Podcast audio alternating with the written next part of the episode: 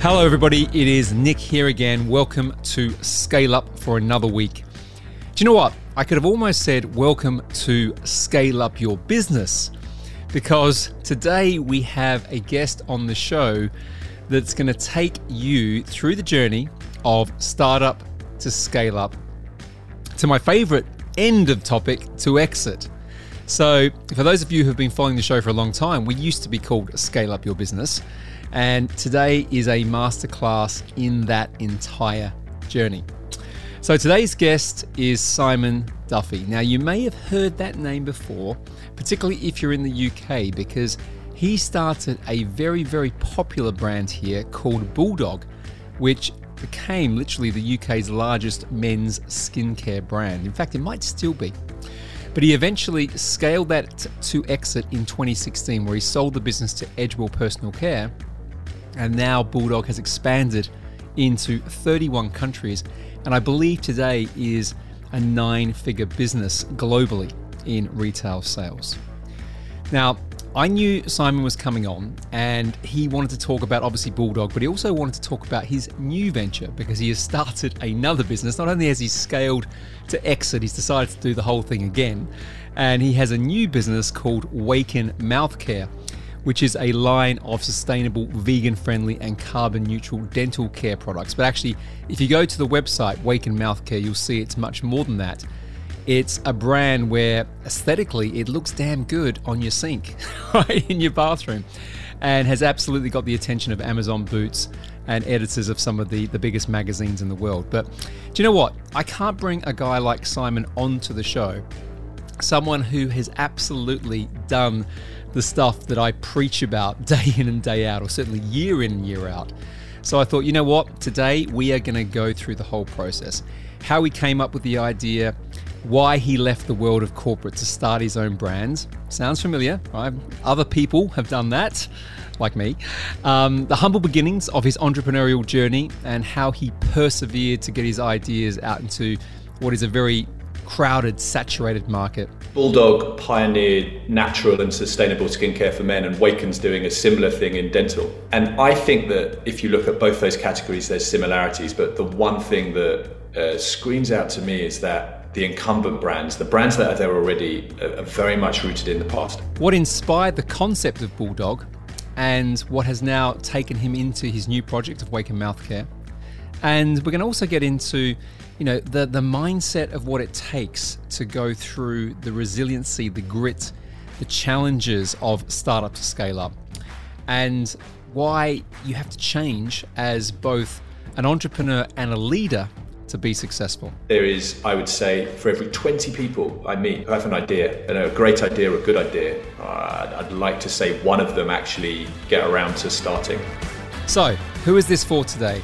If you've got a business that you're starting, if you've got a business that you're scaling, if you have a business that you want to exit at some point in the future, this is a guy who has been there, done it, got the t shirt. So I am very, very glad to welcome to the show today to Scale Up with Nick Bradley, Mr. Simon Duffy. Hey, everybody, it is Nick Bradley here. Welcome again to Scale Up with me, Nick Bradley. And today we have an awesome guest, someone who actually was going to be coming on the show a few weeks back. But as things happen, we're getting through global pandemics and craziness and all this sort of thing. It's been delayed, but that's good for this because he's been doing some cool stuff since then. So today on the show is Simon Duffy. Welcome, sir.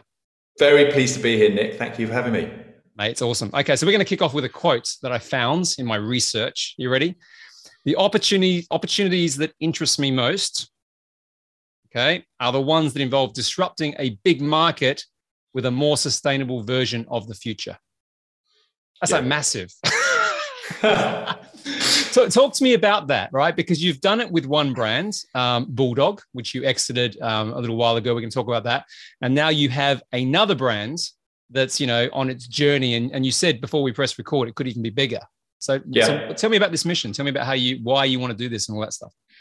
You know bulldog pioneered natural and sustainable skincare for men and waken's doing a similar thing in dental. Um, and i think that if you look at both those categories there's similarities but the one thing that uh, screams out to me is that the incumbent brands, the brands that are there already are, very much rooted in the past. And, and by that, I'm thinking about how they think about sustainability, how they think about ingredients.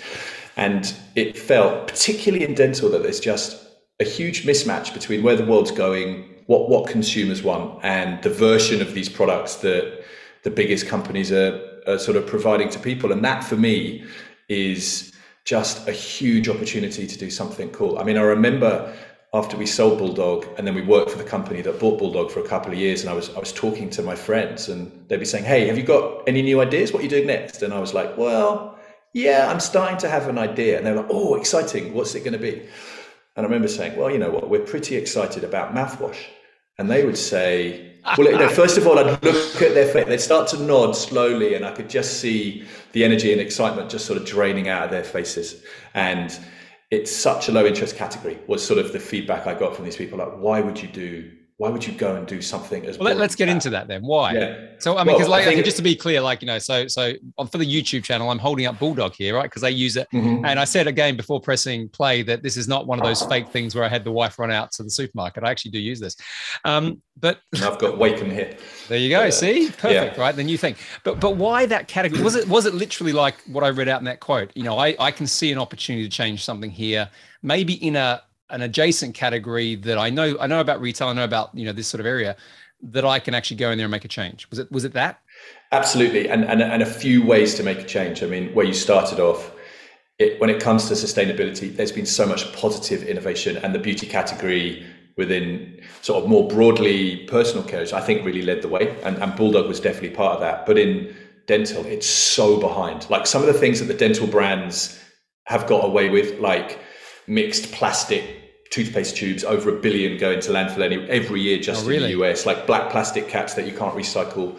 Um, mint on a formulation. Mint is the universal taste of toothpaste for pretty much everybody, and there's not a single brand out there that uses natural mint. Um, yeah, so I heard you say that on something else I was, yeah, I was watching, and, and, that surprised me. So what are they doing? Are yeah. they just putting chemicals into it because yeah. it's cheaper to do so, and like flavor enhancement and all that? Flavor enhancement to make it super intense and where you started, it's really really cheap, and it's uh, right. it's a really high margin um, sort of part of consumer you know consumer products for big companies like Colgate. So definitely, there's an opportunity to try and be the the provocateur, the thought leader, like try and encourage the bigger brands to think more sustainably. I think the other thing is just it's a cool challenge. Like with with men's skincare and Bulldog, no one had cracked this white space. So so what I mean by that is you know, 90% of women are using a moisturizer two or three times a week. Like it's an established behavior. When we started Bulldog, 12 to 15% of men would use a moisturizer.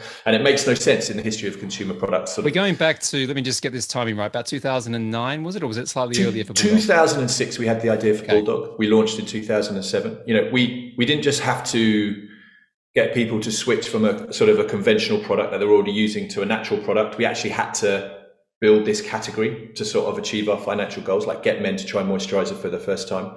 Um, we took the, the, the, run up to launching Waken more commercially is we took a big trip, or at least part of the journey, from Texas to Minneapolis. We, mm-hmm. we were visiting a, a, brand in Texas and we were going to see Target, a big retailer in the US, and we stopped off at 30 or 40 different Walmarts and, and Targets along the way um, through the middle of America.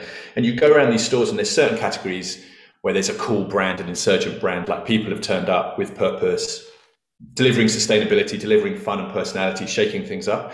We got to the mouthwash aisles and it was sort of 10 meters long, you know, lots and lots and lots of shelf real estate, and it all looks exactly the same, sort of very masculine, artificial flavors. Um, from a design perspective, it feels a lot more like floor cleaner, like it really does versus beauty. It's all about like 99% killing bacteria and it's sort of all about strength and the, the semiotics, the sort of the cues that you take from the packaging are all very, very tough. So we just thought, ah, so when I, when I say it's a low interest category and that excites me, it's exactly that. I, am trying to solve a category problem in that um, no one has really come up with something disruptive that has sort of disrupted what Listerine presents as the vision of this category or disrupt what Colgate presents as the, the vision of this category. So that's, from a company perspective, what we get excited about as well. It's like bringing sustainability, changing the way that people think about these products, but also proving that what starts off as just two people around a table can actually precipitate change in industry, but also build something that can take on these juggernauts of consumer. Let's let's get into that because, like you know, we can talk about the company, but we let's talk about you. Right? let's talk about you because if we go back to whenever whenever you decided to do this and you left the was it the world of accountancy and then you know yeah. obviously you got into that um, you know as i said i'll do a proper introduction um, for the show. People would have heard it. But but you know what was it about you know you back then that thought i'm going to take on something like that? Because you know i also want to know is it easier to do it a second time? But we'll get to that. I want to go through the whole story really of starting a disruptive brand and taking a brand like you have done to a successful exit not so much to talk about bulldog really but really to talk about the journey that you went through personally Absolutely. Well, well, the journey to Bulldog, as you said, started in accountancy. I was actually doing that before university. There was a scheme, but um, it wasn't the job for me. So quite quickly, I jumped on a plane, went to New Zealand. I thought for about a year, but ended up working at a cool advertising agency over there called Saatchi and Saatchi. And then a kind of unique quirk of that was the global CEO split his time between Auckland and New York. So I got to know him and started to work with him on organizational change in his team. But latterly, it became innovation. So our biggest client at the time, from an advertising perspective globally at Saatchi's, was Procter and Gamble, which is you know the gold standard for consumer products in the US, and we started to get plugged into their upstream uh, idea generation. Anyway, so in short, that became a whole division within Saatchi. I was relocated to New York, and we were coming up with innovation ideas, solving problems for Diageo, for Coca Cola, Samsung, Starbucks, and I think that was good. You know, I learned a great deal from that formative process. It's like you get to see how innovation is understood, tackled how products are created at the biggest and best consumer products companies in the world. And it's brilliant people, brilliant technology, brilliant process, hugely uh, beneficial in terms of what you can learn. But to be completely honest, you also get frustrated. It's slow. People make funny decisions you sort of think as an outsider. It gets clogged up. It's very stage gate. So a sort of simple idea in um, consumer products can take five to six years to get to market as you jump through all the hoops. So, so I took both a bit of training, but also encouragement to think, look, we can do this ourselves. And I think also if you start with these conventional processes, you sort of end up with conventional products. And I think with the category challenge we saw in men's skincare, we'd have to do something a bit more out there, a bit more different. That Were you entrepreneurial hypothesis. before this, or did you come from a family of entrepreneurs? I just want to get an understanding of the influence that. I, I don't come from a family of entrepreneurs. Um, I was always, to a degree, quite entrepreneurial. You know, coming up with little schemes to make money. Um, I think I think professionally, I took a bit of time to find my feet. Like uh, I always I didn't have a clear idea about what I wanted to do when I left university, so I sort of found my way into innovation, and I'm very grateful for that. I definitely had an idea that I wanted to do something for myself before I rounded up on skincare, and that was both, I think, the from a challenge perspective, what I thought was going to be most excited, you know, would keep me the most excited and stand me in good stead to learn the most. But personally, I, my my wife is from New Zealand, and I think there was also a, a, sort of financial aspect where you know, great job in New York, having an enormous amount of fun, not saving a single dollar.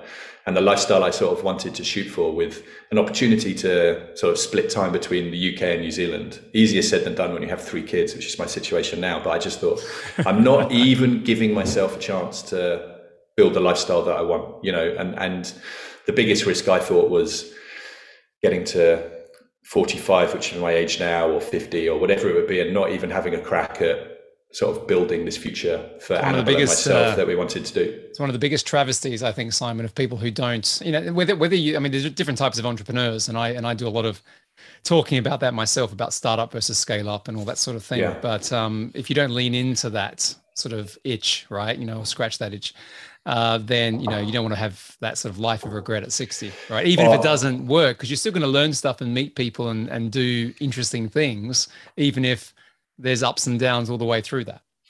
There is a healthy tension between strategy and execution and one of the most and chaos. And chaos yeah. And I, and I tell you I, I i remember with bulldog the the people who I guess, were ahead and were really generous with their time and connections, but also the people who made no time for people who are starting up with advice or, you know, the equivalent. So, you know, during Bulldog and post Bulldog, I've always tried to make myself available for people who have ideas who, or, you know, who just want to talk about it with my view to encourage them to get going. And I tell you, it's, there is, I would say, for every 20 people I meet who has who have an idea, and a great idea or a good idea, uh, I'd like to say one of them actually get around to starting, and that's got to be the hardest thing. It's just get going. Well, let's and talk about your leap now. Let's talk about the leap. So, so at the point where you first came up with the idea, where were you working at that time? Were you at um, Saatchi's or somewhere else? I was at Saatchi's, and, and a really important person in my life is my business partner, Rodri, who was just a friend at that point in New York. Um, different background to me. He was finance, M&A, working for one of the big investment banks and um, like a brilliant thinker and, you know, brought a lot to the table that frankly I wasn't good at. But we were both interested in entrepreneurship, creating a brand, creating something we could be proud about. Um, so yeah, it was 2005. I remember going to a Whole Food store in the US in one of like the big central Manhattan stores to buy something for Annabelle, and it was a freezing cold, sort of late November, early December day, snow on the ground, like wind whipping down the avenues, and as I sort of left the shelf with Annabelle's natural moisturizer, I thought I'm going to get something for myself. At that point, I wasn't a big sort of skincare lover or an aficionado. I just thought it's getting so cold, my face is sort of burning in the cold, um, and nothing for men. So at that point, I was like, oh, it's I can't find it in Whole Foods, which would be probably the most obvious place to find these sorts of products in New York. And spoke to some of the team there, and where is the category? Oh, it doesn't exist. Well, what do you do if a man asks for these products? It happens every now and again. We send them away with female products, and I guess that's the light bulb moment. You know, a lot of people say, okay. "Was there a light bulb moment?" And that was sort of it. You know, we thought there's at least a gap in the market here. The, cha- you, the challenge, I guess, let's, is let's play with this a bit. Let's play with this. I like to I like to get into the the spark of an idea is really fascinating to me because usually it's not one thing; it's a few things coming together, right? So you might mm-hmm. have, you know, first and foremost, I'm frustrated in this this amazing business or amazing company, but it's just a, a big company, right? And I'm mm-hmm. stuck in this, and I'm you know I'm frustrated, but I want to try something else. Then you've got the situation where you go into to Whole Foods, right? Uh, and you've probably got this thing that I want to try and create a different life for myself, maybe a different mm-hmm. trajectory at that point, usually, and again, I don't want to, you know, say this happened for you, but a lot of people have a number of ideas and they sort of explore a few ideas before they really dial into one. So were you evaluating other things? You know, or was it really like a serendipitous moment that all of a sudden in this Whole Foods in New York, you know, boom, there it was, and now we're going to go bit, and make this happen? A bit of both, and I know that's a little bit lame to sit on the the fence, but I think once we came up with the idea for Bulldog, it was full steam ahead. And we really, really leaned into it to try and figure it out. But, you know, I was interested in entrepreneurship. I was working in innovation, constantly thinking about could you do this? Could you do this? I think part of the filtering we did was, you know, things that we saw an opportunity from an idea perspective, but didn't really overlap with the skill set that, you know, myself and my business partner had. You know, lots of people do restaurant brands, but we thought we'd rather work during the day than work in the evening. Um, lots of people do tech really well. Um, Rodri's way ahead of me on that, but neither of us felt like we're really totally digitally savvy. We're not coding. So I think we both had experience working with products and brands. We wanted to create something physical. So I think there was a degree of filtering in terms of the sort of thing we wanted to do. But, you know, once we came up with the idea for skincare and just saw the potential. Um, Such an said. aggressive category, though, isn't it? I mean, like, you know, FMCG retail type of stuff is just like, because it has been dominated by big players for so long. And they hold all the cards because it's not just down to how good is this product. You know, they've got multi brands going in, top to top opportunities. They they can, you know, invest in so many ways out of store TV or in store in terms of the types of things that retailers sort of offer you the shopping list of extra display sites that it's it's a really hard thing. And I think um, if we had challenges at Bulldog in say the middle period, it was it just felt like it was going slowly. And in part, that's just because the world of retail can move quite slowly. You know, this is uh, an assortment in store that may be revisited twice a year. So you can be in market for five years and you've only made 10 moves at the chessboard, if you know what I mean. So it's, yep. a, it's a slow progression to move from where you start on the bottom shelf to earn your space on the shelf above, to earn yourself on,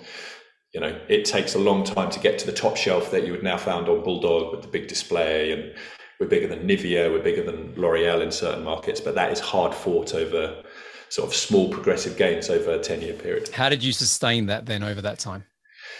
Great relationships with the retailers. I think you really have to be clear on what your brand stands for, um, the role it plays in the category. Like they don't want to list products that just speak to the same people in the same way. So you have to curate a a narrative around this is a huge opportunity. This is where the category is going. Um, you need to engender a sense of trust that you can be reliable. Um, certainly, if you looked at the data for how Bulldog was performing, and then you looked at the share of space, we were way that the sales that we were generating in the first few years would have suggested, in a purely data-led perspective, that we had much less much less space in store. So I think it was right. So you're punching the, above the, your weight, really. Yeah, in terms the, of the brand and the relationships that kept us in those retailers for the crucial crucial sort of first part. Okay. And and as I said, I want to talk about your new business as well, but I want to kind of go through this journey. When you when you were going through, let's call it the scale up piece. So you've got mm-hmm. some traction, you know, you're starting to maybe even get a bit of momentum here and you're thinking, you know what, this is actually going to happen. Right. Mm-hmm. And then you've got to start to build a team. You've got to, you know, scale it yourself before you exit the business. Looking back in hindsight now, what were some of the key learnings there that obviously you're going to apply into your new business now? Yeah, I'd, I'd think about that in terms of product and brand, people, okay. processes, all of them are important. I think the crucial part in the first two, three years is market fit. And that really is you have to get started and then you have to leave your ego at the door. Like you don't crack it first time. You have to try and understand what's working, what isn't working, iterate, change, try and perfect your products. I think as you start to scale, I mean, I see entrepreneurs in skincare who have great products, but it's kitchen chemistry. You know, they're filling it off themselves. If you don't have a robust supply chain uh, systems in place so that you can handle you know an order you know an order frequency that starts at one a week and moves up to two or three times a day to 20 to 30 times a day. You've got to really build your systems and processes so you can scale. Got to be totally laser focused on cash flow. Um, you know some of the retailers don't pay you for more than three months sometimes. And when you're earning uh, credibility with your own supply chain, you sometimes are paying up front. Sometimes you're paying, you know, when you, if you're sourcing stuff from third parties, you know, when you place the order rather than you receive the stock. So cash flow uh, is, is crucial. So you've got to be really, really disciplined, really, really shipshape. I think the temptation is to try to do too much yourself. We were guilty of that. You know, we were just obsessing with learning every single part of our business and slow to recruit experts, get people in that are better than us at a certain discipline. Um, something we've tried to fix with Waken and sort so of. How were you about, doing that piece? Were you trying to do all that yourself or consultants? What what did that look like?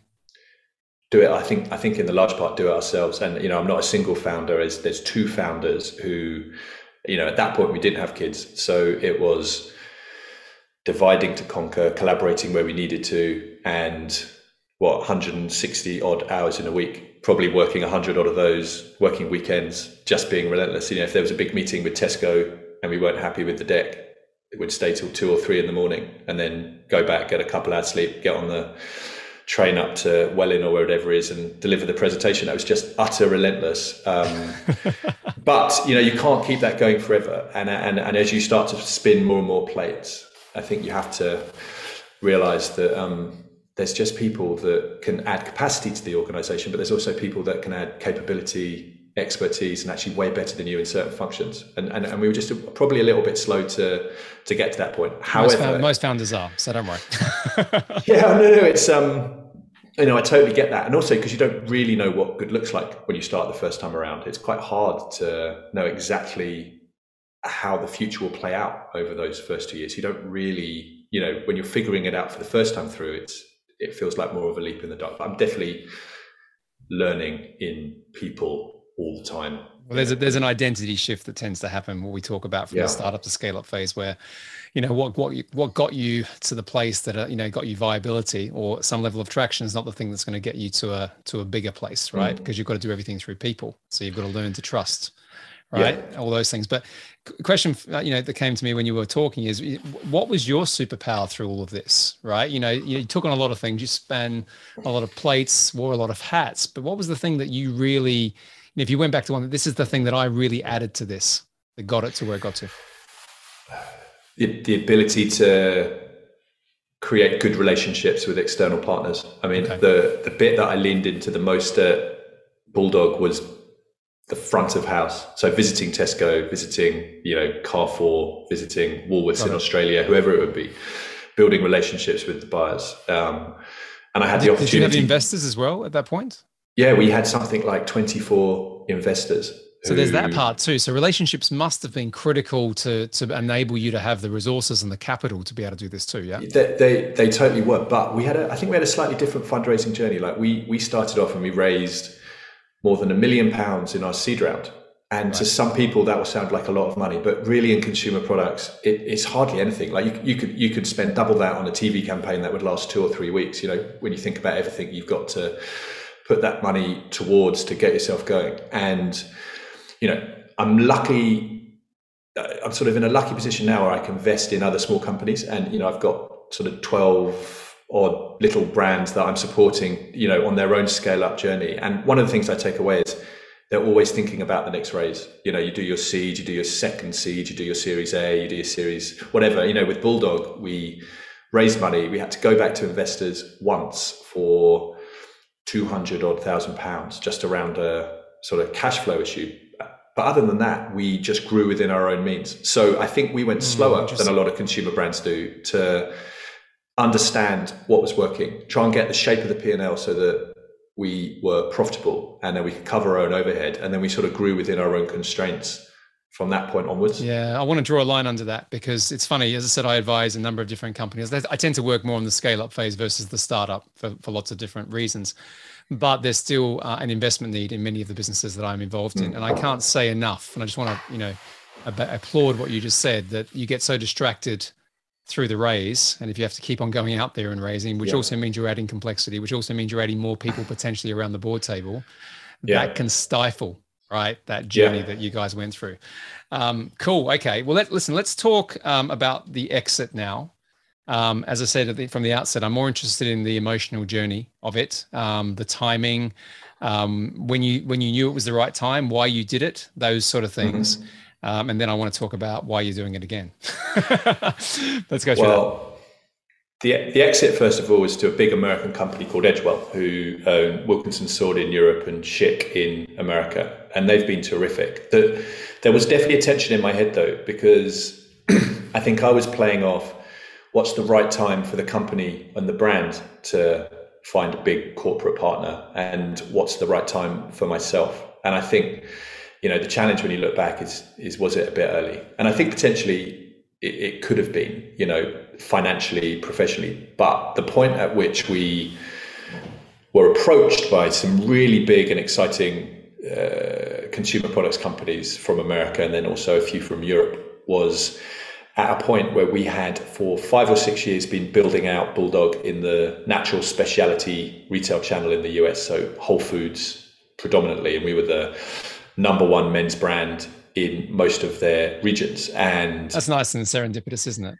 No, it was cool. It was... To, to, walk back into a store. Did you go back yeah. to the New York store and, and, and walk in there and say, "Oh, look"? No, no, yeah, no. Um, I did, but not to score points, but just to sort of, you know, there's there is a there's a few points on the journey where you can sort of look back and go, you know, take some pride in what you've been able to, mm, to build. Um, but we the previous year we sort of crossed the chasm into the drug channel, and we had 2,000 Walgreens stores. And I'd been focusing on building our distribution. You know, I'd signed up Target and Walmart and CVS, and we were going deep in Walgreens. You know, 2,000 to 8,000 odd stores, and there was you know various different grocery chains. And American retail is vast. You know, like you, you know, there's this chain of supermarkets is 600 stores, and you know, only is in one state. So we were building up all this distribution and my business partner was working on the the ability for us to supply products to all of these stores, and we had a had a logistics partner that was sort of letting us down. And we just got the idea that uh, you know we're building the Channel Tunnel from England to France, and were the were the sort of tunnels going to meet in the middle, and were we going to be able to cope with this huge demand that Bulldog was going to go under in the US, and and the cautionary tale from lots of British brands that sort of ambitious in America is like going into the Champions League to sort of steal a sort of football metaphor is um, a lot of a lot of cool British brands screw it up, and we just thought we don't want to make that mistake. So it's kind of from a, a perspective of a big strategic company coming in with all the infrastructure, people, processes to say, hey, we, we see we see huge potential in this brand. Can we talk? Like, have you ever thought about selling or partnering?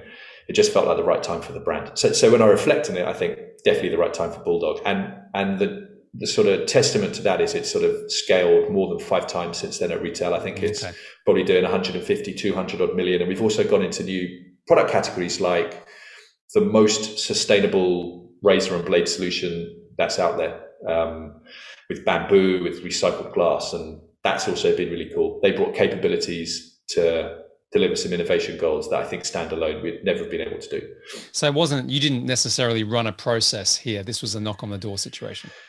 We did we did run a process, but what we didn't do was pull together a deck and hawk it around 40 or 50 right. different uh, companies or private equity firms or whoever it may be. We only got in touch with the seven or eight companies that had knocked on the door along the journey to say, "Hey, we're interested. Um, just keep us in the loop." If how did, how did you make that decision? Uh, both both that strategy and the timing. The timing, I think, we always hoped that someone would interrupt us. I think we thought that would be the best way to start a conversation like that. You know, we're not quite ready to go, but if if you must, like it would have to you'd have to give us a good offer. Um, and then I think we applied a degree of strategic filtering to the the companies that we wanted to speak to. Like we worked with a sort of expert third party. I think we eliminated some companies that we were just too small for them. Um, you know, they're looking to make nine figure acquisitions rather than you know eight figures. Um, we didn't speak to one company because it was a huge rival of ours. Didn't want them to kick around our data room and then decide not to do it, but sort of steal well, sometimes, sometimes sauce. Those, so, sometimes they close businesses down. I mean, if you look yeah. at it in the tech space, you know, some brands require just to be closed, right? Which is terrible yeah. when you think about the value yeah. that's being created by you guys. Mm. The reason I'm probing this a little bit is um, I, I, did a did a talk yesterday to some private equity firms in London, and uh, you're kind of paraphrasing all the things that I said are best practice. is that right? well, yeah. I mean, again, for everyone listening here, so I, I tend to have a, um, a slightly different view of how you um, create a successful exit, and and the idea of being shopped, right, which is what you described there. You know, make a pretty deck and put it out to every man his dog. Yeah, is just such a poor way to get a great outcome, and there's a lot of reasons for it because you know I think a lot of founders need to to own where their company goes, mm. right, and you've already articulated that you you landed it in a place which obviously probably worked for you in terms of your own personal terms, but allowed the business to get the resources, the network to to take it to the next level, which you know perhaps you and your founder would have struggled to do.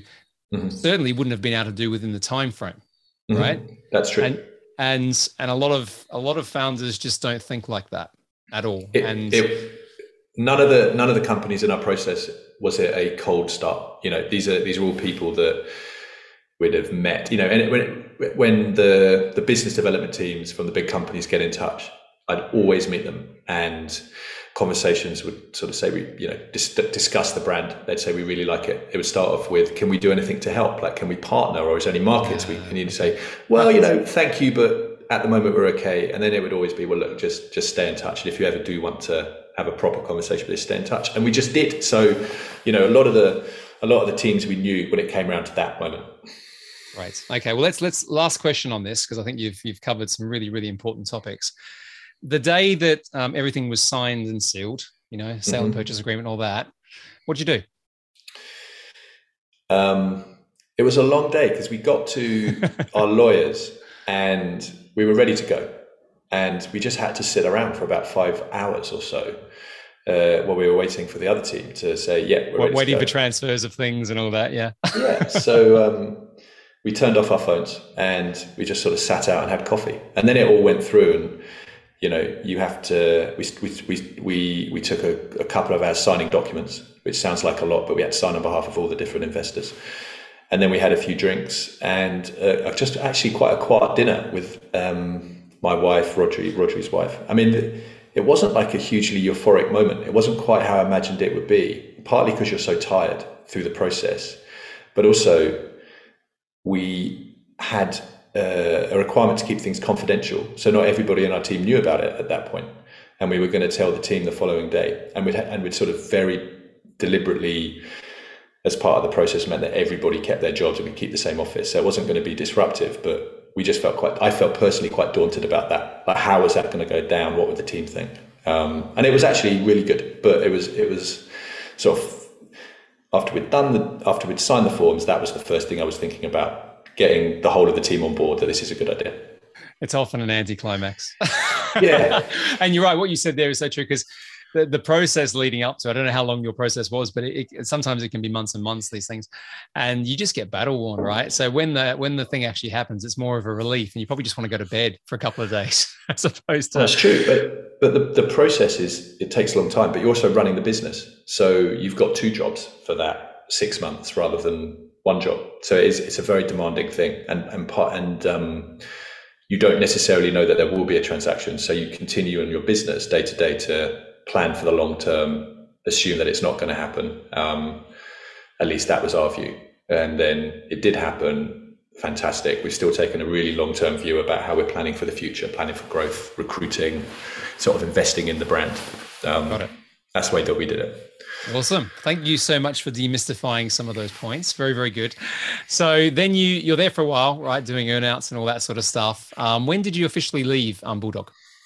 Um, the full time role ended at the end of 2018. So it was two years, really interesting two years. I was predominantly focused on the scale up internationally from 12 to 35 countries. So it was actually a lot of time out of the UK, uh, training teams, visiting retailers, sort of just getting things up and running in all of the places where we wanted to scale. And that was a big reason why the company that bought us bought us is they thought if it, you know, we've proved success in the UK, we've proved success in a few other countries, but there's so much of the world that has the same boring products before Bulldog turns up. So, yeah, it was a really fun two years, but ultimately, the attraction of going back to the beginning and trying to precipitate something out of nothing was more appealing than uh, you know working at that point within a huge organization with 50 odd people on a team's call or whatever it would be you know, so how long was the break the then? So you leave in 20, 2018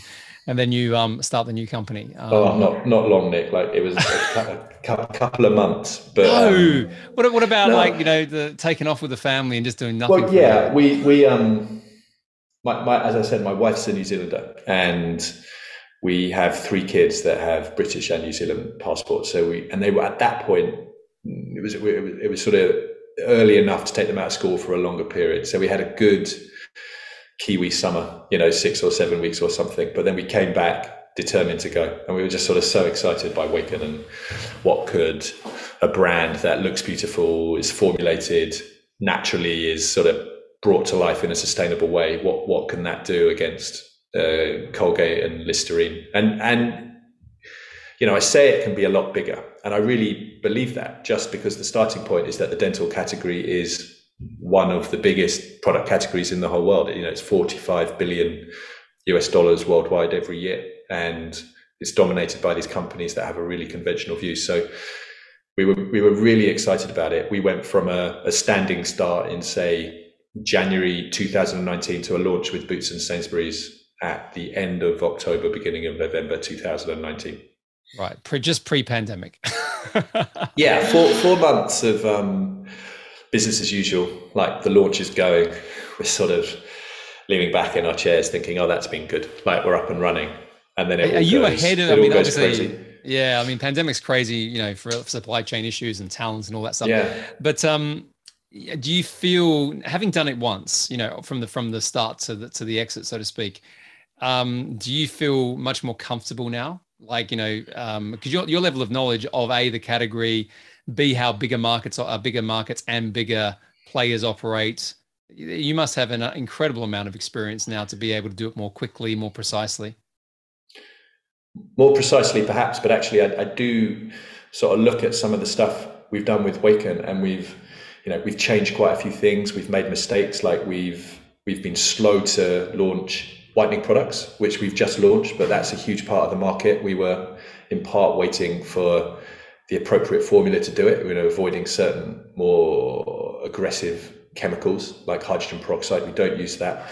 Um, but there's certain parts of building a consumer brand that I think take time. You know, I was talking about how you start with a smaller listing and then it's a year before you can get a slightly less smaller listing. and and it's hard to speed that up in the channels that we're in, and that can be frustrating as well because you see the potential in the space and your reputation and network doesn't help here. Like, de- no, it definitely, it definitely, definitely helps. Like, it would be remiss of me to say that it doesn't help. Like, we've got more insight, more knowledge. Like, we've built all of our systems and processes uh, in a way that can scale so much bigger than we are now. Like, like, like you know, the the systems that we have, we could run a billion dollar company on. Um, so, so it, so sort of behind the scenes, we're absolutely ready to scale. The challenge is winning the distribution. And if you miss this big range reset, which is what they call it, you've got to yeah. wait a whole year before you get another chance to sort of properly launch a brand in, in some of these retailers. And and the reality was during the lockdowns, and this isn't me complaining, but it's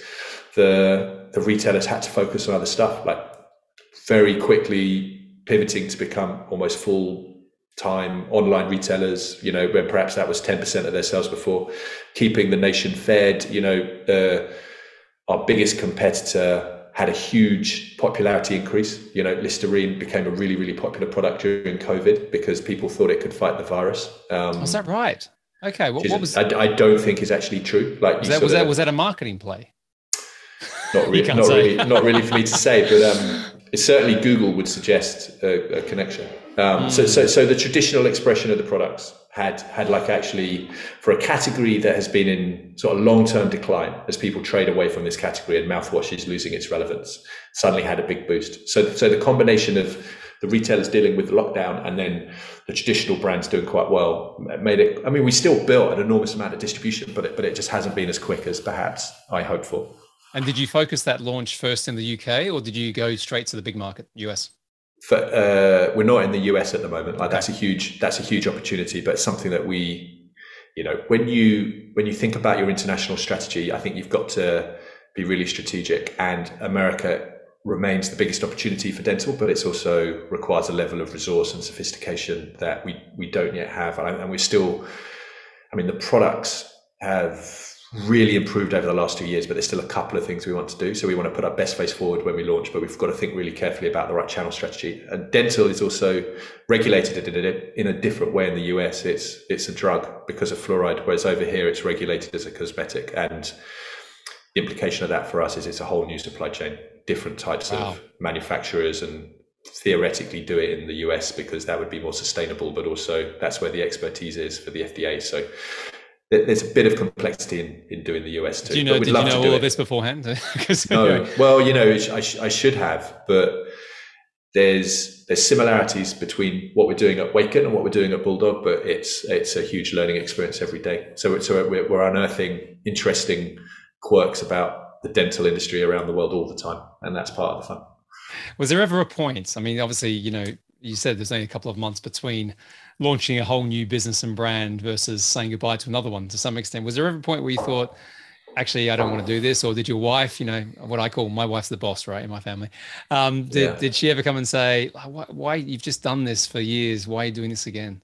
Well, no, not really, because I think she she loves it. She loves the challenge too. And actually, I mean, if I if I'm being honest, when when we were we had our lockdown, and I was working from home all the time, I used to get told off because my voice is too loud, um, or uh, I was I was just sort of around too much. So I think actually she was. No, I mean I'm being a bit mean, but sort of the return to the office was really cool for me because I love working in an office and I love the space and I love the energy. But I, and I think it was probably quite good for home life because I was just not. Yeah. Um, around drinking coffee and sort of being on big conference calls shouting, you know, so she quite liked that too when I left. You just got to buy a bigger house or you've got to get soundproofing. simple as that. Hard, hard in London because everything's so, you know, Everyone small, is very anyway. dinky. Yes, yeah. indeed. So what's, what's next um, for Wakens? What, what's, what are you, what are you uh, aiming to do over the, you know, the sort of, let's call it the short term and the medium term? short term continue to do what we're doing which is learn from consumers optimize the products I mean we want to be the best dental brand out there so we are improving our efficacy and what we can say about how the products perform. You know, they perform brilliantly on our whitening, for example, we're eight shades whiter. So we've got really strong claims, and that's so important. And it's a lazy shorthand um, to think that because you're natural and sustainable, you're not effective. So that's a huge principle for us is to sort of make amazing products. But the story that we're trying to tell is these products can be beautiful. You don't have to hide them away at the back of the cabinet. Um, these products can be sustainable. These products can create really amazing experiences. Like you don't have to have an experience with a regular mouthwash where it almost burns your mouth. It can be something that's you know intense, refreshing, but also enjoyable. So we've got a lot of work to do to get these products into consumers' hands, um, make the brand famous, uh, so so people feel more encouraged to try it. There's there's there's retailers where we think we've got a clear role to play that we don't have a chance to play, um, haven't been listed yet. So much more work to do on that. We we do have an international business, so we have a really exciting opportunity in Korea where we've just launched with the biggest beauty retailer over there, Olive Young. We have a special partnership with AS Watson, which is the world's biggest health and beauty retailer in terms of stores. So you can find Waken in Malaysia and Singapore, um, soon to be on the shelves in Turkey. So there's a, there's a lot going on, um, but a lot of work to do. I think over the medium term, I, I think this could be a huge business, and I think we can become a really uh, important brand in mouthwash, a really important brand in toothpaste. I think online as well, there's more work to do, but I think we can get into accessories. I think there's there's a whole host of things we can actually do online to sort of expand this vision we have for taking care of your whole smile. Um, do you have do you have a sense? You know, last couple of questions really. Do you have a sense of that scale? Um, like, are you thinking, you know what, I, want, I want to make this double the size of Bulldog, or or do you not think of it like that? You just think I'm just going to serve as many people in the right way as possible, and what what will be will be. Yeah, build build a great brand, build a really strong, cohesive brand that stands for something for people, and and build a business of scale. Like like I have no interest in it being small. Like I want it to be big. I want it to compete. But um, I mean, second time through, we don't have any um, uh, sort of pressure to to sort of we've you know we've been able to buy a house. So you know before I was sort of living credit card to credit card, and we had a really small flat. So to a degree, we we can take longer to sort of do it. And I, I think if you look at the mission and you look at you know how big the category is, but also how far it's behind on trends like sustainability and naturals, I think this could be a huge business. But I, I think to do that, we're going to need to be driving this and pushing this and challenging the bigger brands and are getting more consumers in over the next 10, 15, 20 years. So, you know, watch this space, I would say. There you go.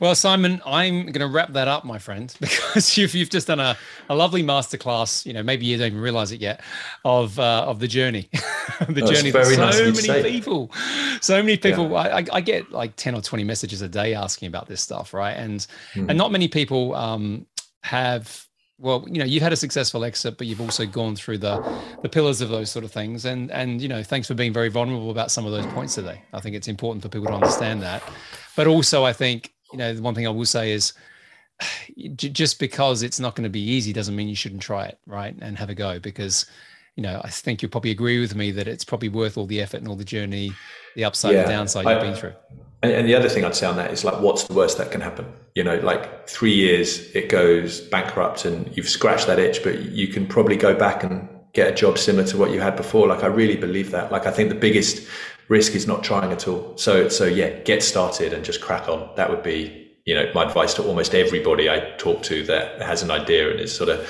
toying up. Should I start? Should I not start? Awesome. Well, listen, um, thank you for your time, Simon. It's been awesome. Where can people reach you if they want to get in touch? And I'm sure there'll be some budding founders. yeah, get, get, get onto the Waken website. It's wakencare.com. And there's a there's an email that is hello at wakencare.com. And um, uh, between myself and the, my other founding partner, Rodri, we read every single one of those emails. So yeah, email, email me at uh, wakencare.com. Okay, we'll put that into uh, all the show notes and all that sort of stuff as well. So, Simon Duffy, an absolute pleasure. A delayed conversation, but I'm so glad we managed to get the time to have this. Thank you for coming on the show today. Me too, Nick. Thank you for having me. Hey, thank you for listening to this episode of Scale Up with Nick Bradley. If you enjoy the show just as much as I enjoy creating it for you, then I'd really appreciate you leaving a five star review wherever you listen to your podcasts. And while you're there, why not subscribe to the channel so you never miss a future episode? It really helps me, it helps the show. Plus, it makes it easier for others to access the content that I'm producing week in and week out. And finally, if you want more information about anything you heard in today's show, or to find out how you can get more help in scaling up your business and your life, Click the link in the show notes now to learn about our coaching, mentoring, and mastermind programs. See you soon.